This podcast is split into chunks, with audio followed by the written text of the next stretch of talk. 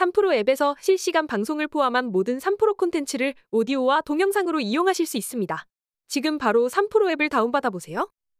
히틀러가 빈에 와서 뭐라고 했냐면 이 빈이란 도시 자체가 나에게는 천일 야화에 나오는 마법처럼 보였다. 어. 천일 야화의 마법처럼 느끼게 했던 그런 어, 도시의 위용은 바로 음. 이 합스부르크라는 그렇군요. 가문에 의해서 만들어진 것이죠. 그런데 이 스페인과 중부 유럽을 모두 지배하고 있었던 합스부르크 가에는 치명적인 약점이 하나 있었습니다. 바로 자신들의 고귀한 가문의 혈통을 보존하기 위해서 계속 가문의 친척들끼리 결혼을 했다는 점이죠. 아. 합스부르크 가의 최고의 배필은 합스부르크다. 예를 들면 삼촌과 조카가 뭐 사촌끼리 예. 이렇게 해서 합스부르크 가에 태어난 정말로 고귀한 핏줄로 태어난 아이들은 거의 대부분 태어나자마자 죽었습니다. 어, 스페인령 합스부르크가가 1700년에 멸손하게 되는데 음. 그 멸손의 이유가 뭔가 하면 자식들이 다 죽었기 때문입니다.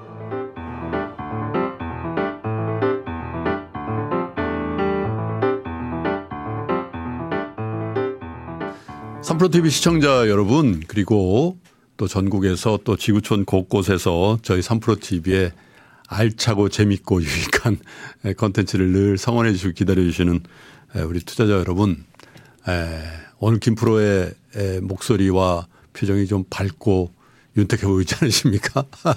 요 정도 말씀드리면 아 그 시간이 돌아왔구나 이렇게 생각을 하실 수 있는 맞습니다. 그 시간입니다. 예. 세종사이버대학의 전원경 교수님을 모시고 아트앤더 시티라는 에, 프로그램을 저희가 기획하고 한 지가 벌써 한 세 달 넘어가는 것 같아요. 근데 너무 뜨문뜨문 뵙죠, 여러분. 그래서 아마 오늘이 에, 다섯 번째 런던, 파리, 로마, 뉴욕을 거쳐서 오늘은 다시 유럽으로 돌아갑니다. 유럽에 어떻게 보면 여러분들 중에서도 안 가본 분들이 더 많을 수도 있는데 우리 기회는 정말 예술의 본향 같은 그런 이미지로 에, 각인되어 있는 도시죠. 바로 오스트리아. 오늘은 비엔나로 여러분 모시고 가겠습니다. 전원경 교수님 나와 계십니다. 어서 오세요. 안녕하세요. 솔직히 고백컨대 저는 비엔나를 못 가봤어요. 예, 예상 외로 유럽에 여러 번 가보셨던 네. 분들도 어, 이 비엔나 빈은 그냥 지나가신 경우가 많아요. 저는 오히려 짤스부르크도 가봤고요. 네, 옆에 나라 스위스는 그렇죠? 두세 예. 번이나 가봤는데 왜못 가봤는지 아직 모르겠어요. 음, 그 가치를 사람들이 아직 잘 모른다고 생각이 네. 됩니다. 그런데 어, 이 프로그램 마치고 나면 우리 김프로님도 어, 꼭 가봐야 되겠다. 올해 네. 안에 가봐야 되겠다. 이런 생각이 드시지 않을까. 예, 저는 그렇게 좀 생각이 돼요. 왜냐하면 음. 하긴 투두 리스트 예, 중에 그 비엔나 방문이 있는데 네. 구체적으로 계획을 세우면 그때그때 빠졌던 것 같아요. 예, 아마 우선순위가 쑥 올라오지 않을까. 그렇게 네. 생각이 됩니다. 가급적이면 네. 전 교수님을 모시고 우리 구독자 여러분들 함께 가면 얼마나 좋을까. 오늘은 비엔나 얘기를 예술가들의 얘기와 더불어서 더욱더 재밌고 흥미롭게 한번 펼쳐가 보죠. 네. 지금 제가 그 빈 시청을 보여드리고 있는데 네. 이 시청부터가 상당히 예술적이에요. 예술적이네요. 예. 네. 이 빈은 음, 저는 빈을 대학 다닐 때 저희 세대가 배낭여행 1세대라고 생각이 됩니다. 맞아요. 87년인가 88년에 이제 해외여행이 자유화되잖아요. 그래서 그때 이제 88년 9년부터 대학생들이 배. 배낭여행이라는 걸 네. 하기 시작했고 저도 그래서 91년에 난생 처음 비행기를 타고 저는 예. 94년도에. 예, 난생 처음 진짜 비행기도 난생 처음 타고 네. 어 그동안 계속 책에서만 봤던 런던, 예. 파리, 로마 이런 스위스 이런 데를 가봤단 말이에요. 음. 그런데 그 첫 번째 유럽 여행에서 가장 인상적이던 곳이 이 비엔나였습니다. 아, 그렇군요. 예. 어, 로마도 파리도 어, 스위스도 다 처음인데 예. 어, 그래서 저도 좀 이해가 안 갔어요. 대체 이 도시가 왜 이렇게 화려한가? 음. 그게 일단 신기했습니다. 어, 정말 화려하거든요. 음. 어, 20대 초반에 제가 무슨 생각을 했냐면, 아, 정말 이 도시는 오페라의 무대 같구나. 음. 라는 생각을 했습니다. 네. 그 세- 사실 아무것도 모를 때잖아요, 20대 때. 그런데 왜 그런 생각을 했는지 모르겠는데 에, 나중에 그 책에서 그런 구절을 읽었어요. 히틀러가 그 미술학교 지망생일 때 빈 미술학교에 히틀러가 세 번이나 낙방했거든요. 그랬다면서요, 네. 참. 그때 미술학교에 들어갔으면 그 2차, 2차 대전은 대전이라는. 그 크나큰 아, 그왜 세 번이나 낙방을 시켜가지고. 크나큰 정말 재앙 없었을 텐데 히틀러가 이 빈에 와서 뭐라고 했냐면 이 빈이라는 도시 자체가 나에게는 천일 야화에 나오는 마법처럼 보였다라고 어. 이야기를 했거든요. 예. 그러니까 어찌 보면 젊은 히틀러가 느꼈던 감정과 예. 제가 느꼈던 감정이 크게 다르지 않았구나라는 느낌이 드는 거예요.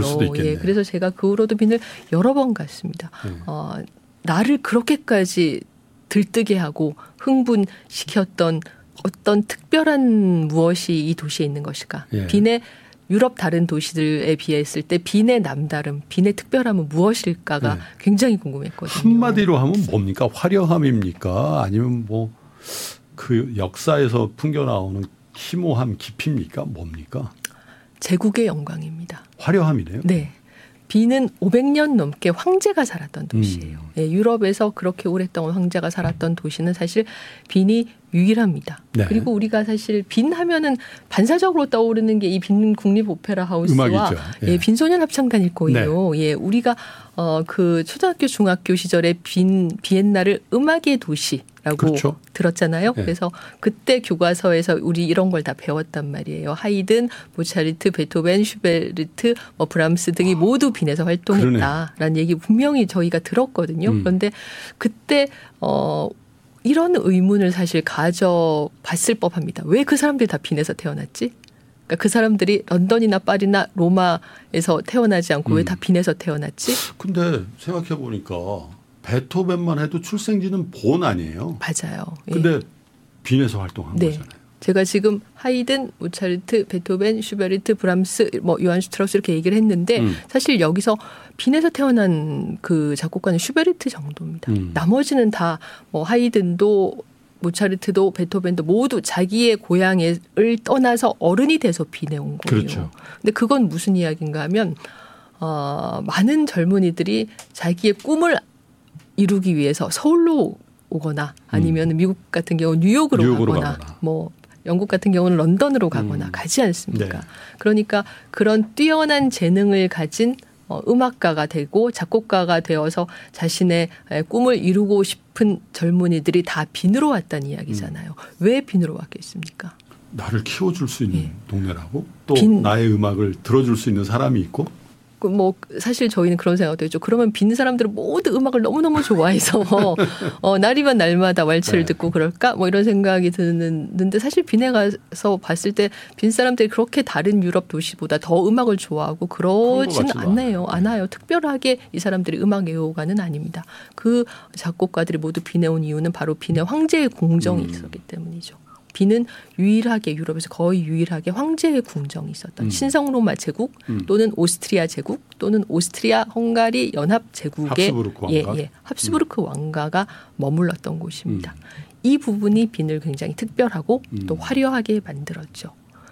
어 그리고 또 빈 하면은 어찌 보면 요즘 세대는 어 음악의 도시라는 느낌보다도 이 그림으로 빈을 기억하지 않을까. 클림트 예, 라고 생각을 해요. 예. 근데 얼마 안 된 것 같아요. 클림트가 빈을 무대로 한 화가였다는 걸 우리 국민들이 광범위하게 알게 된 건 사실 그 전에는 이 그쵸? 도시와 예. 클림트를 클림트를 이렇게 잘 연결 안 했던 것 같은데 예, 그죠? 한 2010년대 그러니까요. 정도부터 이 네. 클림트의 그림이 빈에 있다. 벨베데레 상궁 미술관에 음. 있다라는 게 알려지면서 빈을 찾아오는 한국 그 관광객의 수가 크게 늘었습니다. 클림트 때문에. 예. 그런데 조금 저는 좀 안타까운 게 이분들이 진짜로 이 키스만 보고 바로 다른 데로 가세요. 그러니까 오전에 딱 들어와서 이제 쇤브룬궁 황제의 궁 보고 예. 오후에 에, 이 클림트 키스 벨베데레 상궁 미술관에 가서 보고 그날 밤에 다른 곳으로 가시는 거예요. 코스군요. 코스. 예, 예. 그러니까 음. 저는 그렇게 유럽을 유럽 여행 가는 것 자체는 음. 저는 뭐 좋다고 생각합니다. 음. 그렇게 해서 우리가 많은 것을 보고 견문을 넓히고 어 어떤 세대나 다 맞다고 생각이 되지만 많은 곳을 돌아다니는 것은 저는 좀 개인적으로 그렇게 하지 않으셨으면 이런 음. 생각이 들거든요. 그렇게 되면은 나중에는 기억나는 게 버스 한 밖에 없어진단 말이에요. 그것보다는 한 도시에 오래 아니면 한 나라에 오래. 머무르는 게 좋은데 이 오스트리아는 비는 오래 머무를 그런 가치가 충분한데 음. 그렇게 오래 머무르지 못하고 어, 키스 하나만 보고 아 봤으니까 이제 또 딴데 이건 저는 좀 근데. 저도 진짜 말씀하시기 전부터 예전부터 좀 궁금증이 있었던 게 사실 황제가 있고 뭐 신성 로마 제국의 궁전이 있고 합스부르크 왕가가 있고 그렇죠. 네네 근데 뭐 규모의 차이에 에, 뭐 다소가 좀 있겠습니다만은 예를 들면 나폴레옹 시절에 뭐 그 프랑스 왕가든 아니면 뭐 에, 여왕들이 지배했던 영국의 왕가든 다 어떻게 보면 예술가들을 환영하고 뭐 이럴 수도 있는 환경이었을 텐데 다른 나라는 그렇지 않은데 유독 이 음악가들은 이 합스부르크 왕가가 지배했던 이 빈에 다 모여들었던 합스부르크 왕가의 뭐 이 많은 왕들이 황제들이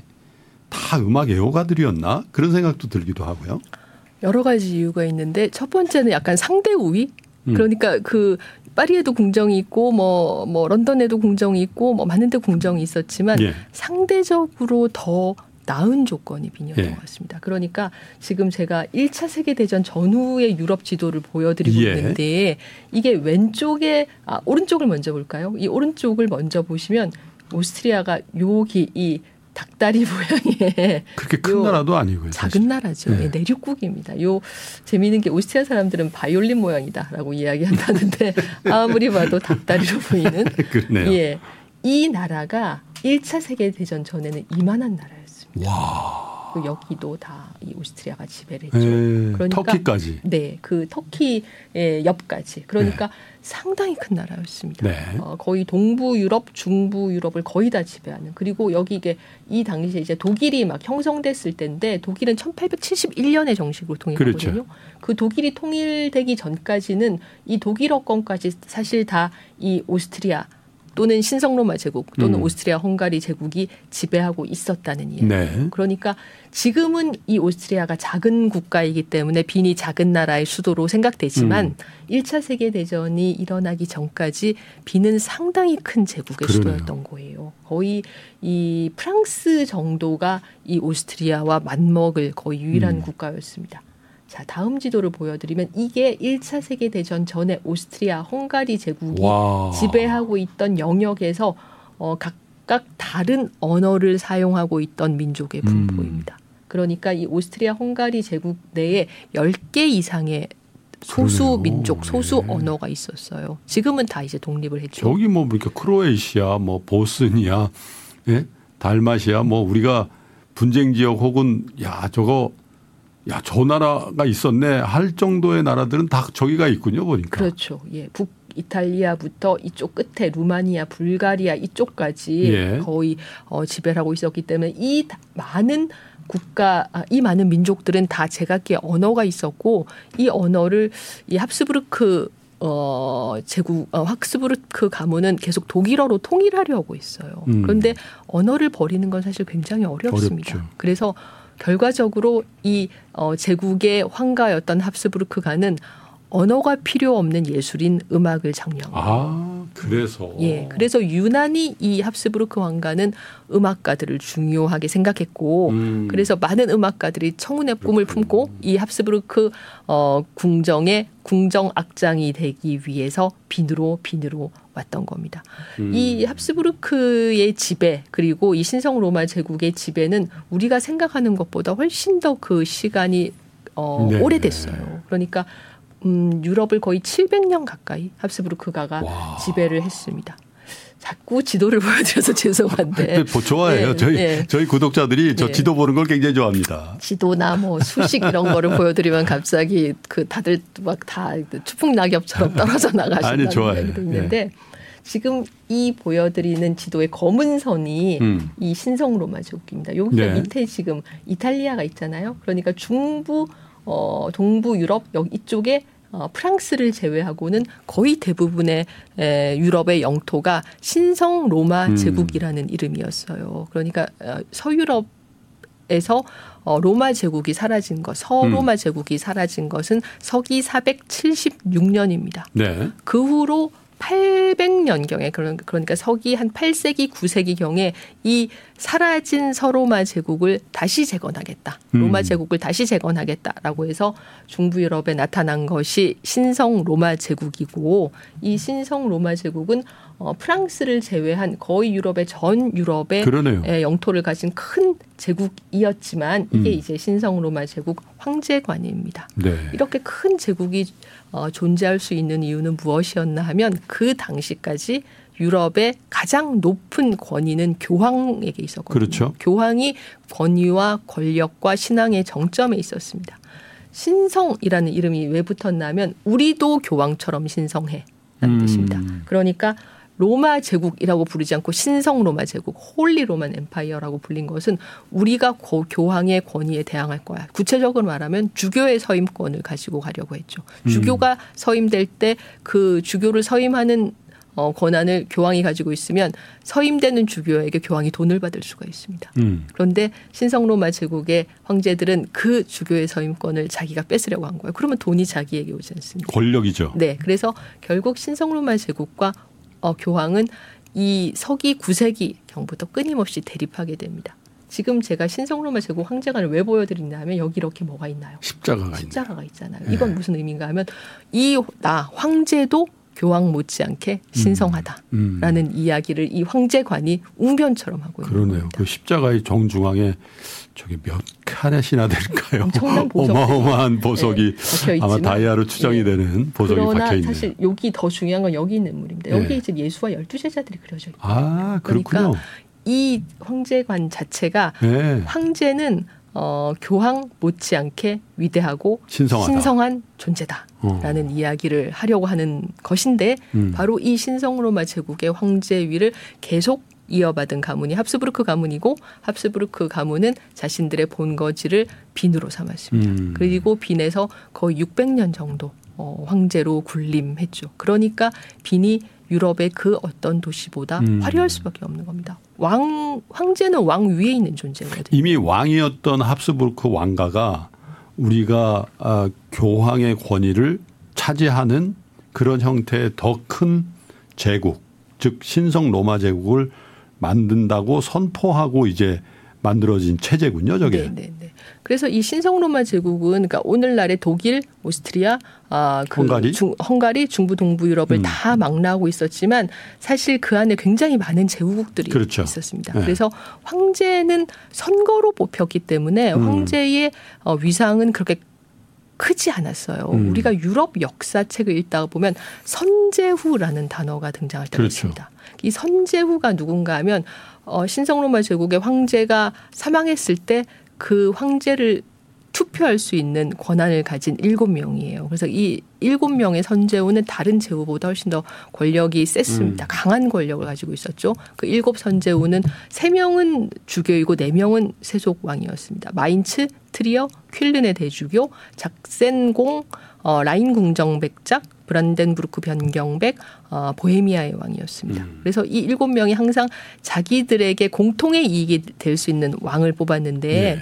합스부르크가는 그때 왕으로 가끔 선발되기도 했던 그런 가문이었거든요. 음. 그런데 1359년에 제가 이 보여드리는 합스부르크가의 루돌프 4세라는 인물이 어떤 옛 문서를 가지고 왔습니다. 음. 그옛 문서에 뭐라고 써 있냐면 합스부르크 가문은 그때까지 제후들은 대부분 공이었거든요. 공작이라는 이름을 가지고 있었는데 그 공들 위에 있는 대공위 가문이다.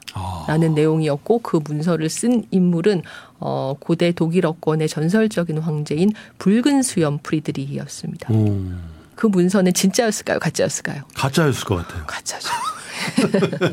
가짜죠. 이 가짜 문서를 기반으로 합스부르크가가 아. 대공위 자리를 네. 인정받게 되고 서서히 선거로 선출되던 황제 자리를 뺏어서 상대적으로 힘이 더 셌겠군요. 예, 그 가짜를 진짜로 둔갑시키려면. 예, 그 어, 합스부르크가는 어, 이 신성 로마 제국의 황제 자리를 계속 어, 상속받게 됩니다. 네. 이렇게 함으로써 이 신성 로마 제국 의 황제위를 합스부르크가 갖게 되고 합스부르크가는 강력한 세력을 갖게 되어서 그렇군요. 예, 이 막시밀리안 1세 이런 이 신성 로마 제국의 합스부르크가의 황제들은 결혼을 통해서 계속 자기들의 영토를 얻어요.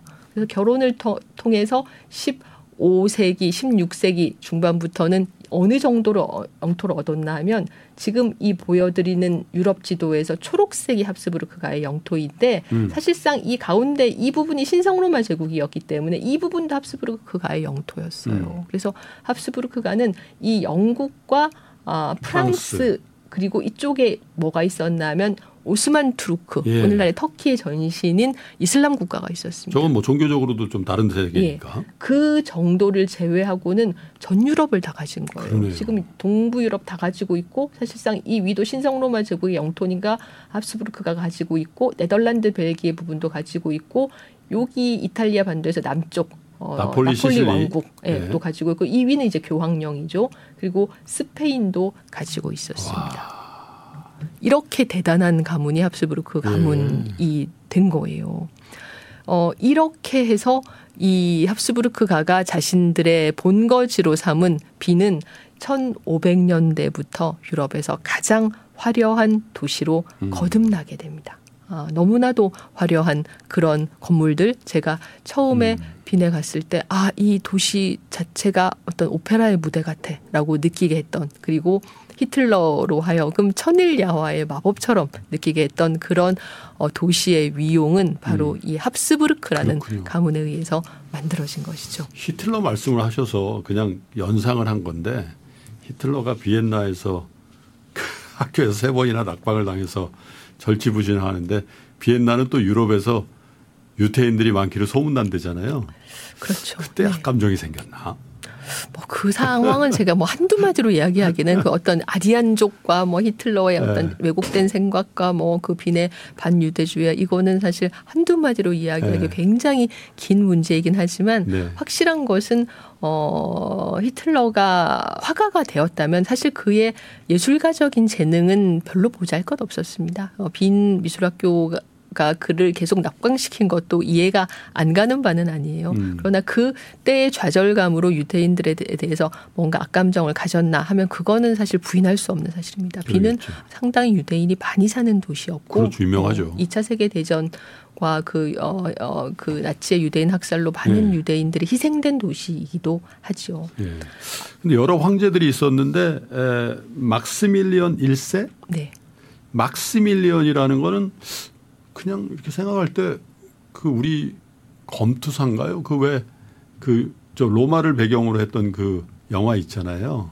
글래디에이터. 글래디에이터에 예, 예, 보면 예. 막시밀리언 뭐, 뭐 그런 이름이 이렇게 나오거든요. 이게 로마식 이름인 것 같은데. 그런 것 같네요. 막시무스? 네. 막시무스, 예, 막시, 네. 거기서 나온 이름일 겁니다. 근데 아무튼 이 신성 로마 제국이라는 이 제국 자체는 과거 로마 제국의 영토와는 별로 상관없는데 있었지만 아무튼 자신들은 로마 제국의 계승하는. 계승자다라고 이야기했어요. 이것만 봐도 유럽 문명에서 네. 고대 로마 제국이 가지고 있는 위치가 얼마나 큰가라는 음. 점을 알 수가 있습니다. 네. 자, 이 1547년의 영토를 보면 여기 스페인도 합스부르크가가 지배하고 그러네요. 있었거든요. 그런데 이 스페인과 중부 유럽을 모두 지배하고 있었던 합스부르크가에는 치명적인 약점이 하나 있었습니다. 뭐가요? 어, 그게 뭔가 하면 바로 어, 자신들의 고귀한 가문의 혈통을 보존하기 위해서 계속 가문의 친척들끼리 결혼을 했다는 점이죠. 아. 그 고귀한 피를 사실. 예, 보존하려면 여러 다양한 피와 섞 이게 해야 그 피가 건강하게 보존될 수 있는데 네. 그러니까 뭐 멘델의 유전학에 대해서라던가 이런 이야기는 사실 19세기가 되어서야 사람들이 음. 이해할 수 있는 영역으로 과학의 영역으로 들어왔잖아요. 네. 그러니까 이 당시 합스부르크가는 어 합스부르크가의 최고의 배필은 합스부르크다. 라고 이야기할 정도로 자기 가문 안에서 예를 들면 삼촌과 조카가 뭐 사촌끼리 이렇게 계속 결혼을 했어요. 음. 그러면 그 결과로 그들이 유전병이 점점 더 세대가 뒤로 가면서 유전병이 더 악화되는 그런 글쎄. 결과가 무서운 결과가 예. 빚어질 수밖에 없었잖아요. 지금 이 막시밀리안 2세와 마리아 왕비라는 이 두 왕과 왕비도 모두 합스부르크가 출신인데 자세히 보시면 이 여성의 턱 주걱턱이 예. 굉장히 발달해 있는 것을 알 수가 있습니다. 네. 부정교합이 굉장히 심했죠. 여러 예. 여러 유전병이 있었지만 가장 무서운 어, 유전병이 바로 이 부정교합이었고 예. 이렇게 해서 합스부르크 가에 에, 태어난 정말로 고귀한 핏줄로 태어난 아이들은 거의 대부분 태어나자마자 부정교합이에요? 죽었습니다. 유전병이 너무 심해서 오. 아이들이 살아남을 수가 없었던 거예요. 이 어, 스페인령 합스부르크가가 1700년에 멸손하게 되는데 음. 그 멸손의 이유가 뭔가 하면 자식들이 다 죽었기 때문입니다. 아, 재앙이네요. 네. 그 어, 흔적이 어디에 남아 있나 하면 어, 빈 미술사 박물관에 가시면 이 어, 스페인의 대가 어, 벨라스케스가 그린 마르가리타 테레사 공주의 초상이 세 장이 있습니다. 예. 예, 이 초상이 왜 세 장이 있나 하면 예. 이 마르가리타 테레사 공주는 어, 스페인의 합스부르크가의 손, 어, 그 자손인 펠리페 사세가 낳은 아홉 번째 아이인데 예. 예, 펠리페 사세는 두 번 결혼해서 모두 13명의 아이를 낳았거든요. 예. 그러면 이 아홉 번째 아이를 낳으면 그 위에 여덟 명의 아이가 있을, 있었을 거잖아요. 그렇죠. 근데 그 여덟 명 중에 어, 공주 한 명을 제외하고는 거의 다 태어나자마자 죽었어요. 죽거나 사산이거나 어허. 어느 정도 크다가 죽었습니다. 유전병이 너무 심해서 음. 어, 살아남을 수 없는 허약한 아이들이었던 음. 거예요. 이 마르가리타 테레사 공주가 이제 1651년에 태어났는데 네. 두 살이실 때부터 초상화가 있어요. 근데 네. 이 초상화가 왜 이렇게 빈 미술사 박물관에 여기 있나 하면 이 공주는 너무 고귀한 핏줄이니까 태어나자마자 오스트리아에 있는 자신의 삼촌뻘인 레오폴드 1세와 정혼을 했습니다. 이 마르가리타 테레사 공주의 어머니 아버지 펠리페 4세와 이 마리아나 왕비도 모두 합스부르크 가의 자손이었고 어 엄마 아버지가 이제 삼촌과 조카 사이였어요. 그런데 이 마르가리타 테레사 공주도 태어나자마자 자신의 삼촌인 오. 오스트리아의 황제와 결혼하기로 어 이제 어, 어, 약조가 된 겁니다. 그래서 펠리페 4세는 자신의 어, 스페인의 궁정 화가인 벨라스케스에게 정기적으로 어, 공주의 조상을 그려서 빈의 미래의 남편에게 보내라고 시켰어요. 그래서 스페인 공주의 조상이 지금 이렇게 아. 세 장이 빈 미술사 박물관에 있는 건데 예. 여기 두 살 때까지만 해도 그냥 얼굴은 어, 순진한 아기의 귀여워요. 얼굴입니다. 네. 요 포즈는 아마 당시에 공주 어, 두 살이니까 이런 포즈를 취하지 못했을 것이고 어, 화가가 원체 능숙한 화가니까 이런 포즈를 상상해서 그렸겠죠. 그랬겠죠. 예. 그리고 다섯 살 때의 조상인데 어, 요 때까지만 해도 부정교합이 거의 나타나지 않게 그림이 그려졌습니다. 그러니까 예. 무슨 말인가 하면 태어날 때부터 부정교합이 심했겠지만 이제 화가가 그 부분을 감추려고 한 것이죠. 음. 어, 요 때가 다섯 살 때 조상이고 이 아홉 살 때의 조상은 지금 보시면 뭘 들고 있나 하면 모피를 들고 있거든요. 이 모피가 미래의 남편인 레오폴드 1세가 아, 미래 그 자신의 미래의 어, 부인에게 보낸 선물입니다. 그래서 음. 이제 약혼녀가 약혼자가 보낸 선물을 들고 어, 이 초상을 그린 것인데 음. 이때 이미 공주의 얼굴은 달라졌네요. 음, 상당히 어두워요. 네. 공주가 좀 슬퍼 보이잖아요. 그렇죠. 그러니까 공주는 아마 먼저 죽은 많은 언니 오빠들처럼 건강하게 살 수 없는 운명이고 부모가 짝지어준 자신의 삼촌과 결혼할 수밖에 없다라는 사실을 받아들이고 있는 듯한 예. 아홉 살 치고는 지나치게 조숙한 얼굴입니다. 음. 실제로 공주는 16살에 레오폴드 1세에게 시집 가서 이제 빈으로 와요. 예. 그리고 네 명의 아이를 연달아 낳았지만 음. 네명 중에 세 명이 사산됐습니다. 공주도 22살에 죽었어요. 근데 지금도 얼굴이 조금 그 부정교합 말씀하셔서 그런지 약간 턱과 입이 아예 어렸을 때하고 조금 조금 다른 듯한 느낌이긴 해요.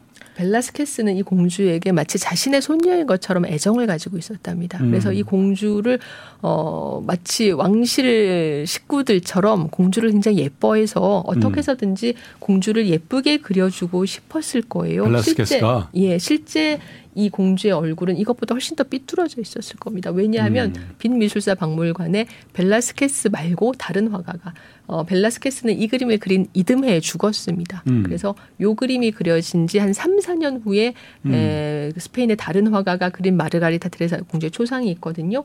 그 초상은 이렇습니다. 아, 지금 보시면 부정교합이 훨씬 그러네요. 더 도드라지고 예. 별로 안 예쁘지 않습니까? 그리고 표정이 뭔가 좀 슬퍼요. 느낌이 좀 그러네요. 따뜻한 맛은 전혀 없고 그래서 결국 창백하고. 결국 스페인 합스부르크 황실은 이 음. 마르가리타 테레사 공주의 동생인 이제 카를로스가 음. 즉위하게 됐지만 카를로스는 다섯 살이 될 때까지 말도 하지 못하고 어, 자리에서 일어나지도 못할 정도로 허약했기 때문에 네. 그 카를로스를 마지막으로 어, 합스부르크 스페인령 합스부르크는 절손해요. 음. 그래서 어, 합스부르크가는 이 스페인이라는 거대한 땅덩어리를 잃게 됩니다. 잃게 되겠군요. 예, 그땅그 스페인의 황실은 치열한 왕위 계승 전쟁 끝에 프랑스의 부르봉 왕가에게 넘어가게 되죠. 음.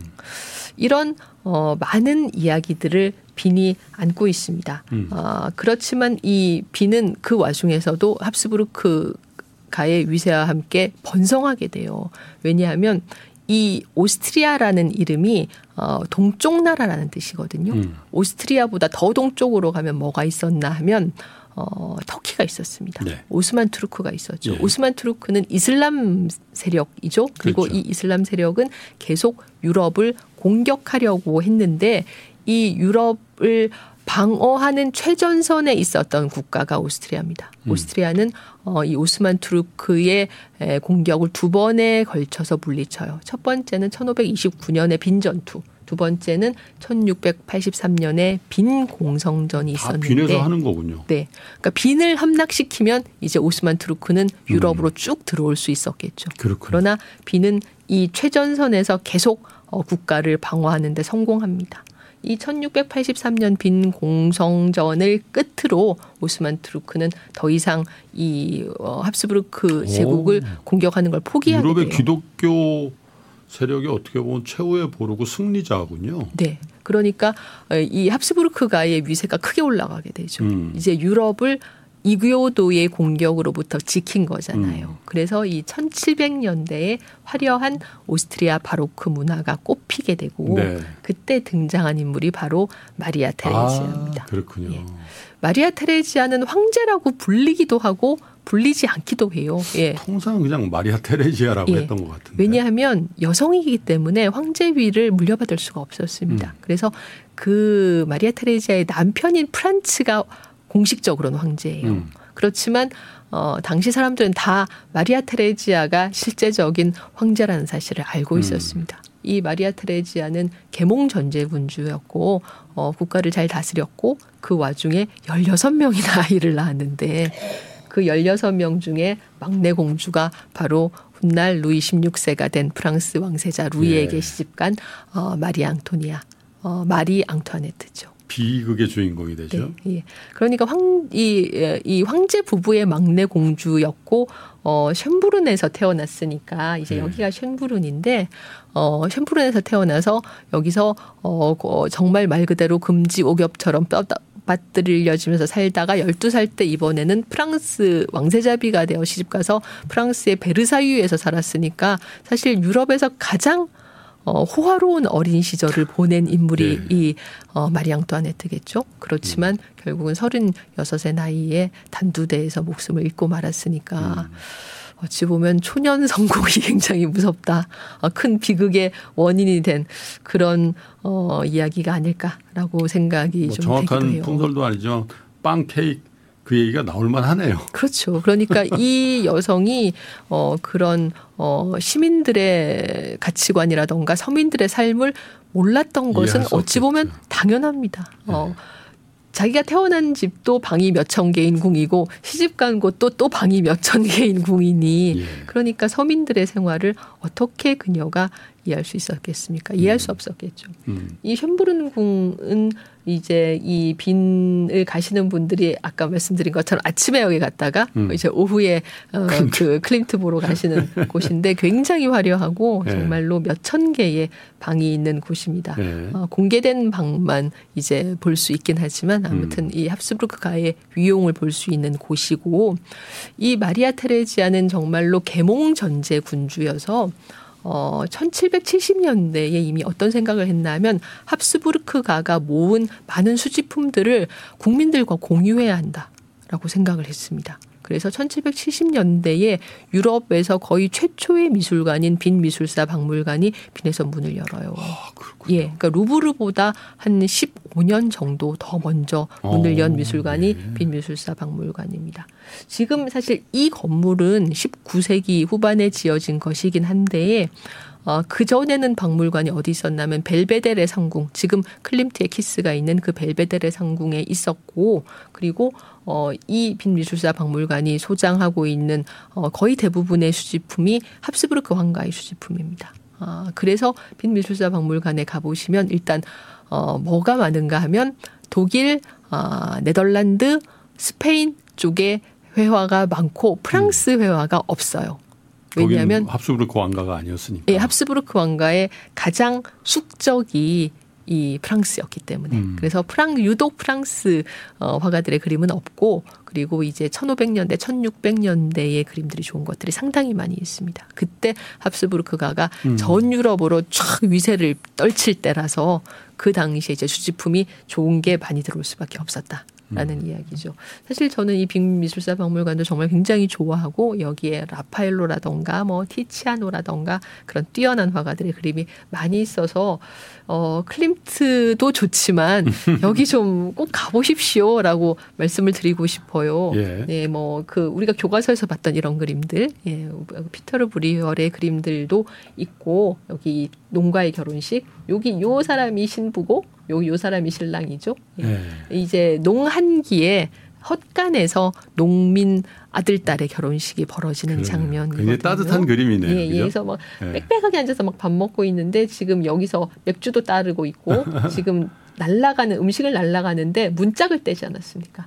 그러네요. 문짝 위에다 습이랑 뭐 이런 거 실어서 막 날아가고 있는데 지금 나르고 있는데 이 성질 급한 또 아저씨가 막 이거 빨리빨리 받아 그래서 막 돌리고 있고 막 여기서 지금 신부는 얼굴을 막 불키고 있고 그 옆에 아줌마들이 또 이렇게 또 결혼식 때 또 이제 말 많으신 농담하고. 할머니 아줌마들 뭐 뭐라고 뭐라고 막 이야기하고 계신데 그러네요. 얼굴 불키고 있고 신랑은 밥 먹느라고 정신 없고 이 와중에 또 저기 연주를 하는 건가요? 예, 연주하는 분들은? 빅파이프 이런 거 연주하는 음. 악사들이 있는데 이 악사는 배가 고픈지 음식을 바라보고 있고 어 1500년대 사람들의 네. 삶을 어 마치 어 어제처럼 생생하게 보여주는 저 잔치가 예. 끝난 다음에 저 문짝은 다시 달렸을까요? 아니면 다시 다락했죠. 예, 예. 이런 작품입니다. 그래서 꼬마가 지금 빵을 들고 손가락을 쪽쪽 네. 빨아 먹으면서 빵을 먹고 있고 맥주도 따르고 있고 뭐 이런 사실적인 예, 그림이군요. 예. 이런 그림들이 있고 그리고 예. 또 어, 이 우리가 베르메르라고 알고 있는 이 페르메이르의 회화의 기술이 여기 있는데 어, 아. 이 작품이 여기 있는 이유는 한때 히틀러의 소유였기 때문입니다. 아, 예. 히틀러는 다시 또 히틀러 이야기가 나오게 되는데 히틀러는 본인이 실패한 어떤 한때 화가 지망생이었기 때문에 네. 예, 그림을 굉장히 좋아했어요. 그래서 이 그림도 이제 그 어, 히틀러의 그 측근이었던 괴링을 거쳐서 히틀러에게까지 예, 가게 됐고 음. 히틀러는 어, 2차 세계 대전의 전운이 이제 그 어, 독일 쪽의 패배가 거의 확실했을 때까지도 이 그림에 대해서 미련을 갖지 못하고 이 그림을 오스트리아의 소금 광산에 숨겨뒀습니다. 음. 그리고 나서 전쟁이 끝난 후에 그림이 히틀러의 소유이니까 어, 당연히 이제 소유권자가 없어졌잖아요. 음. 그래서 어, 소금 광산에서 그림이 나와서 빈미술사 박물관에 소장작이 된 것인데 음. 어, 히틀러가 이 그림을 유독 좋아했던 이유는 바로 이 화가인 페르메이르 본인이 그려져 있기 때문입니다. 여기 음. 뒷모습을 보이고 있는 이 인물이 페르메이르 본인이에요. 아, 이 그림은 페르메이르가 자신의 작업실에 마치 어, 일종의 홍보용으로 걸어뒀던 자기의 명함 같은 그림입니다. 음. 그림에 등장하고 있는 여성 어, 월계관을 쓰고 어, 파란 어, 외투를 입고 지금 어, 트럼펫과 책을 들고 있는 여성이 젊은 여성이 보이는데 이 여성은 어, 클리오라고 불리는 뮤즈입니다. 네. 아, 페르메이르 당시에 네덜란드에는 많은 화가들이 있었기 때문에 화가들이 다 자신의 영역이 나누어져 있었습니다. 페르메이르는 풍속화 중에서도 젊은 여성이 등장하는 풍속화를 주로 그리는 여, 어, 인물이어서 지금 이 그림을 자기의 화실에 걸어놓고 음. 보는 사람들에게 이야기를 하고 있는 거예요.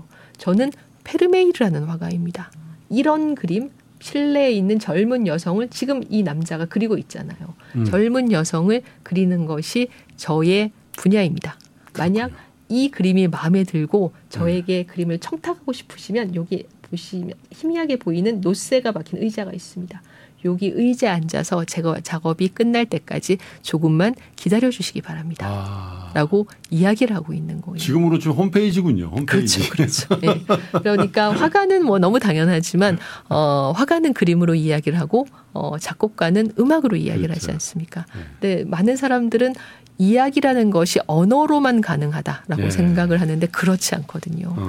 그러니까 그런 예술 작품으로 얼마든지 이야기를 할 수 있다라는 것을 음. 보여주는 작품입니다. 그러니까 히틀러가 이 작품의 진가를 알아본 것이죠. 근데 어쩔 수 없이 전 교수님은 이제 그림을 그 주로 많이 이제 에, 스토리텔링의 에, 주제로 많이 하시니까 에, 지금 비엔나에 대한 얘기를 쭉 역사적인 인물들과 함께 하면서도 그림을 몇 점 이렇게 에, 재밌게 설명을 해주셨는데 아마 우리 시청자 여러분들은 야 그래도 비엔나는 특별히 에, 마리아 테레지아는 음악 모차르트 이 얘기가 될 것 같은데 그렇죠. 그죠? 예, 맞아요. 예. 이 마리아 테레지아의 궁정에서 일하기 위해서 많은 작곡가들이 비는 네. 것 같습니다.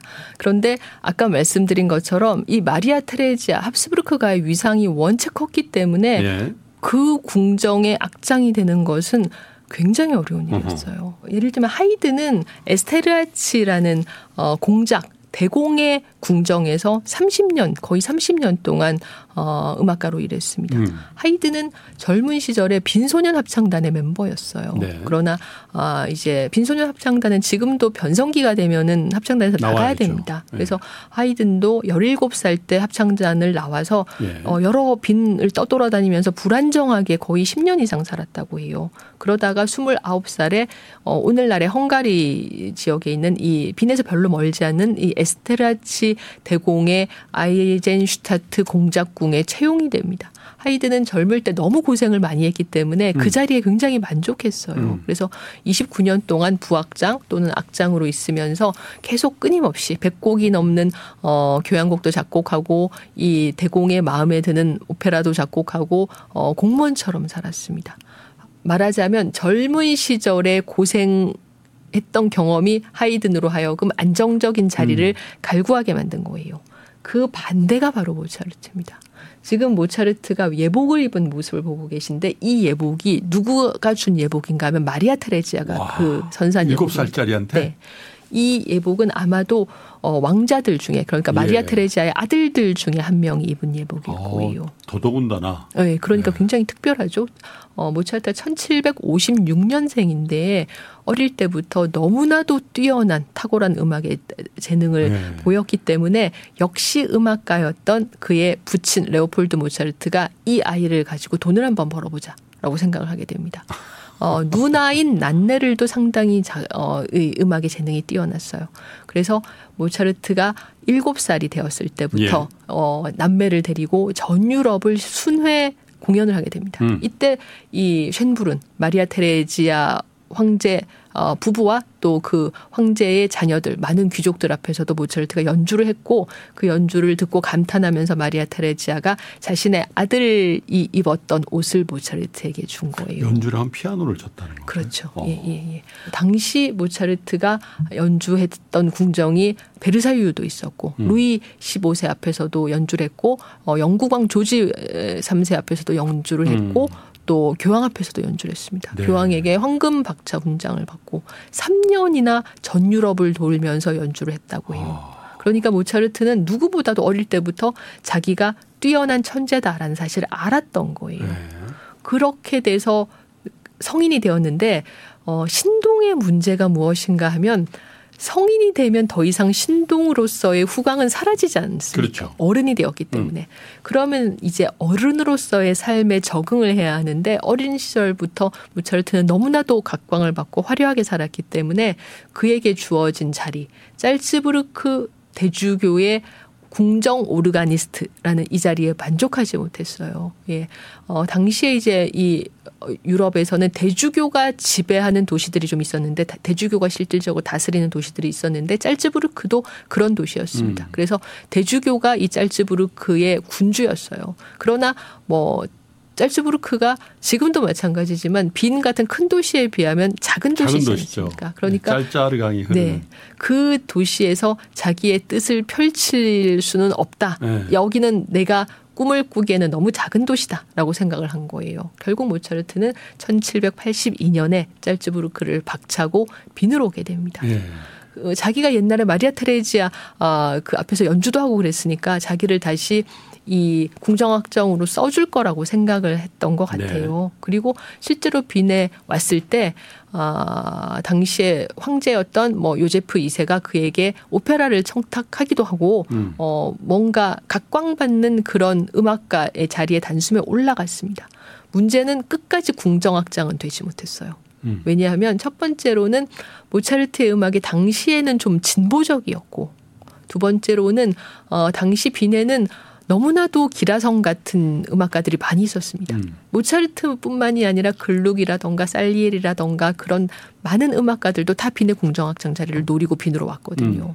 그런데 합스부르크가는 어 좀 보수적인 그러니까 우리 눈에는 지금 글룩이나 아 살리엘이나 훈멜 같은 작곡가보다 모차르트의 곡이 훨씬 더 뛰어나게 들리지만 우리는 음. 그걸 인지할 수 있지만 당시 사람들은 그런 그런 것을 별로 인지하지 음. 못했습니다. 그리고 마리아 테레지아가 모차르트를 싫어했어요. 아 왜요? 왜 싫어했나 하면 어릴 때부터 그렇게 아버지와 아들이 귀족들과 왕 앞에서 연주를 하면서 돈을 구걸하는 꼴이 보기 싫다라고 어. 얘기한 겁니다. 당시에 음악가는 평민이었기 때문에 음. 낮은 신분이었어요. 예를 들면 하이든은 에스테르하지 공작궁에서 평생 하인과 같은 유니폼을 입었습니다. 그러니까 하인과 큰 차이가 없는 음. 그런 위치였고 하이든은 그걸 당연하게 받아들였지만 모차르트는 그러지 못했죠. 그러니까 그게 꼴 보기 싫다라고 생각한 겁니다. 음. 마리아 테레지아가 싫어하니까 더더욱 모차르트에게 기회는 올 수 없었죠. 음. 모차르트를 좋아하시는 분들은 모차르트의 음악 중에서 피아노 협주곡이 많이 있거든요. 네. 그 피아노 협주곡이 많은 이유는 무언가 하면 어 당시에 피아노란 악기가 막 개량되고 있었는데 이 피아노 협주곡을 본인이 직접 콘서트를 기획해서 콘서트 홀 무대에서 연주를 하면 그 수익이 다 자기에게 떨어졌기 음. 때문입니다. 모차르트는 그런 식으로 해서 오페라도 작곡하고 뭐 피아노 협주곡과 교향곡도 작곡하고 열심히 작곡을 하면서 어 돈을 벌려고 했었지만 보통 신동들은 경제적인 문제는 무지해요. 음. 모차르트도 그런 경우였습니다. 그리고 모차르트는 어, 자신이 돈을 많이 벌 거라고 착각하면서 또 아낌없이 돈을 썼어요. 하인과 하녀도 고용하고 네 마리의 말이 끄는 마차도 사고 이런 식으로 돈을 또 펑펑 썼습니다. 그런 모든 것들이 모차르트에게 불리하게 작용했죠. 음. 결정적으로 이제 1788년, 89년 경에 뭐 오스트리아가 또 오스만 투르크와 국지적인 전쟁을 하게 됩니다. 전쟁을 하게 되면 귀족들의 주머니에서 돈이 나가야 돼요. 그 국가 예, 예, 예. 그러니 그러면 국, 어, 국가를 위해서 귀- 귀족들은 어, 돈을 내야 하니까 이런 모차르트 같은 음악가를 초청해서 연주를 듣고 이런 데 돈은 안 쓰게 되지 그렇죠. 않습니까? 이렇게 돼서 모차르트는 점점 더 건강을 잃고 희망을 잃으면서 어, 몸이 쇠약해지게 됩니다. 음. 이래서 모차르트는 1791년에 35의 나이로 이제 세상을 떠나게 되는데 음. 모차르트가 아, 남긴 유언이 나는 무척이나 전도 유망한 그런 운명을 안고 태어났지만 사람은 누구 그 누구도 자신의 앞날을 알아볼 수는 없는 법이다. 라고 이야기하면서 35의 나이로 세상을 떠나게 돼요. 모차르트가 굉장히 어떤 음 뛰어난 천재인 대신 세속적인 현실적인 판단에 무지했다라는 점을 어떤 걸로 알 수 있냐면 모차르트가 사망했던 1791년 초에 영국의 흥행사인 잘로몬을 모차르 잘로몬이라는 인물이 모차르트를 런던에 초청합니다. 런던에 초청했던 이유는 무엇인가 하면 런던에 와서 오페라를 작곡해 달라는 이야기였어요. 우리가 처음에 런던 이야기를 했을 때 그 이야기를 어, 길게 했었는데 핸델이 이미 1700년대 그렇죠. 초반에 런던에 런던에 갔잖아요. 와서 큰 환영을 받고 궁정음악가가 되고 네. 영국에 귀화하지 않았습니까? 그러니까 이 잘로몬의 초청을 모차르트가 받아들였으면 모차르트의 운명은 달라졌을 거예요. 어. 모차르트는 이 초청을 거절했습니다. 네. 왜냐하면 어 합스부르크 황실이 자기를 궁정 악장으로 고용해 줄 거라는 꿈을 일단 버리지 못했고 두 번째는 그때 이미 몸이 많이 쇠약해져 있었기 때문입니다. 그리고 실제로 반년 후에 모차르트가 죽었고 잘로몬은 자기가 초청하려는 모차르트가 없어졌으니까 꽁 대신 닭으로 누굴 초청했냐면 하이든을 초청합니다. 하이드는 이렇게 해서 1791년에 영국에 가게 되고 아, 잘 영국에서 잘 풀렸죠. 잘 풀렸죠. 영국에서 막 그 12곡의 런던. 교향곡 시리즈도 작곡하고 옥스퍼드 대학에서 명예학 그러니까요. 박사 학위도 받고 영국 사람들은 또 뛰어난 재능에는 관대하잖아요. 아낌없는 어 그런 어 환대를 받았습니다. 모차르트가 만성이에요. 예, 모차르트가 그 자리에 갔으면 모차르트가 훨씬 더 어, 대접을 받았을 수도 아니 있어요. 근데 뭐 우리 교수님도 보셨으리라고 생각하는데 저는 대학교 갈 무렵에 가장 처음 봤던 영화가 아마 아마데우스 아마데우스, 예. 같은 기억이 나요. 예, 명보극장에서 그걸 네, 본 네. 기억이 나는데 저는 굉장히 충격이었어요. 그 범인 그러니까 평범한 살리에르와 네. 천재 모차르트 간의 그 팽팽한 긴장, 특별히 스포트라이트를 모차르트가 아닌 살리에르한테 주잖아요. 네. 살리에르의 인간적인 네. 고뇌, 뭐, 뭐 네이버 이런 데 찾아보면 살리에르의 뭐 독백, 뭐 증후군 뭐 이런 얘기가 나올 정도로 이 모차르트의 천재성에 좌절하는 그 평범한 궁정악장 살리에르. 그래서 제가 이, 이 인터뷰 들어오기 전에 한번 찾아봤거든요. 그 여러분도 보실 수 있는데 살리에르의 독백이라는 게 있는데 마지막 문구가 이렇게 돼 있더라고요. 신을 조롱하지 말라고요.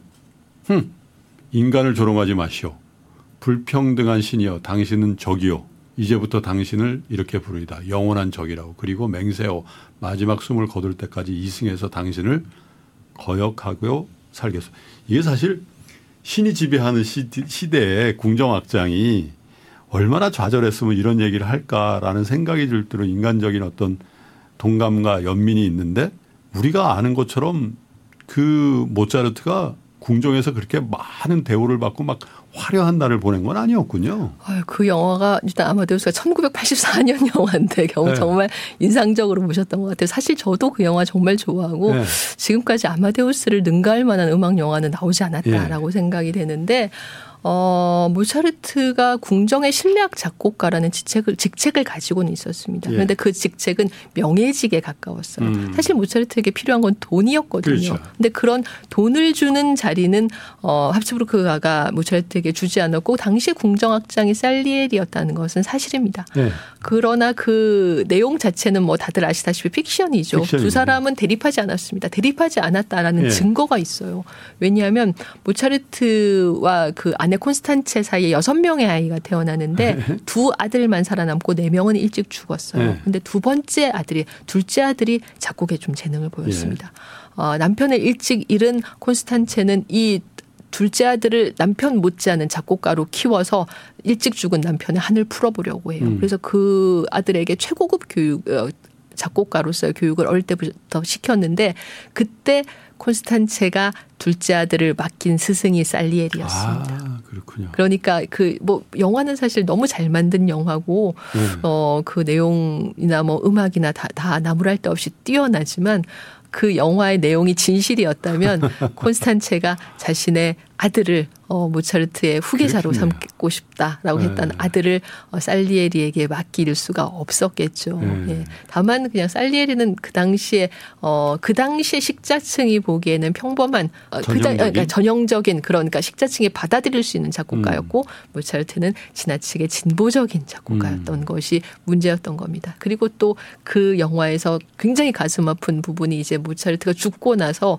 그의 마지막 작품인 레퀴엠이 울려 퍼지면서 어 자루에 들어있는 모차르트의 시신이 어 공동묘지 말 그대로 여러 시신이 있는 그 구덩이에 떨어지는 장면이 굉장히 가슴 아픈데 맞아요. 사실 그 장면은 사실이에요. 음. 왜냐하면 계몽 전제 군주였던 당시에 요제프 2세가 한시적으로 어떤 명령을 내렸냐면 무덤에 지나치게 돈을 쓰지 말고 아. 서민은 그냥 집단 무덤을 쓰라. 그리고 어허. 관은 여러 번 재활용하라는 명령을 내렸습니다. 너무 반발이 심해서 모차르트의 에, 그 사망 전후 몇 년만 그 법이 어그 유효했다가 그 벼- 법이 폐기되게 되는데 사후까지도 불어냈군요. 네.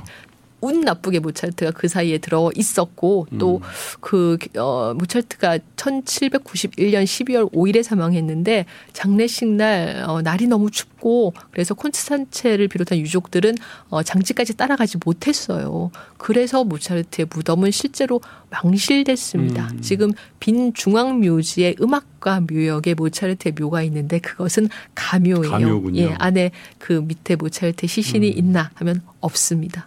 그러니까 그 영화는 부분적으로는 좀 진실을 담고 있는 음. 것이죠. 그 장면 마지막 장면에서 울려 퍼지던 레퀴엠이 너무너무 가슴 아프고 인상적인데 실제로 그 곡이 모차르트가 최후의 작곡한 음악이 그렇죠. 맞아요.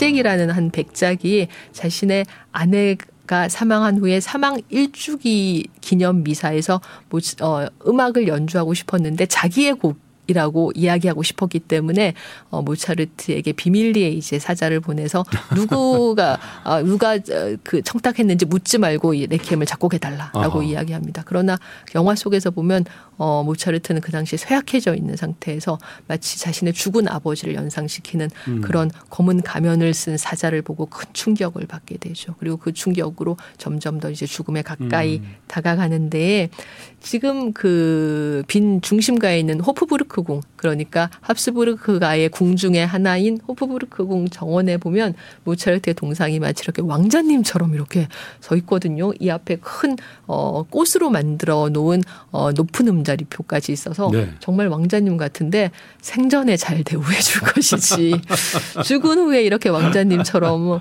궁정 정원에 모시고 있으면 뭐 하나라는 안타까운 마음이 있습니다. 그러니까요. 한마디로 시대를 잘못하고 난 음. 천재가 모차르트다라는 그렇군요. 이야기죠. 네, 예. 사실 음악사를 잘 모르는 저 같은 문외한의 입장에서 보면 하, 모차르, 모차르트가 너무 초반에 성공을 하고 막 경제적으로 너무 풍요해가지고 막 흥청망청 쓰다가 관리가 잘못돼가지고 그런 정도도 아니었군요.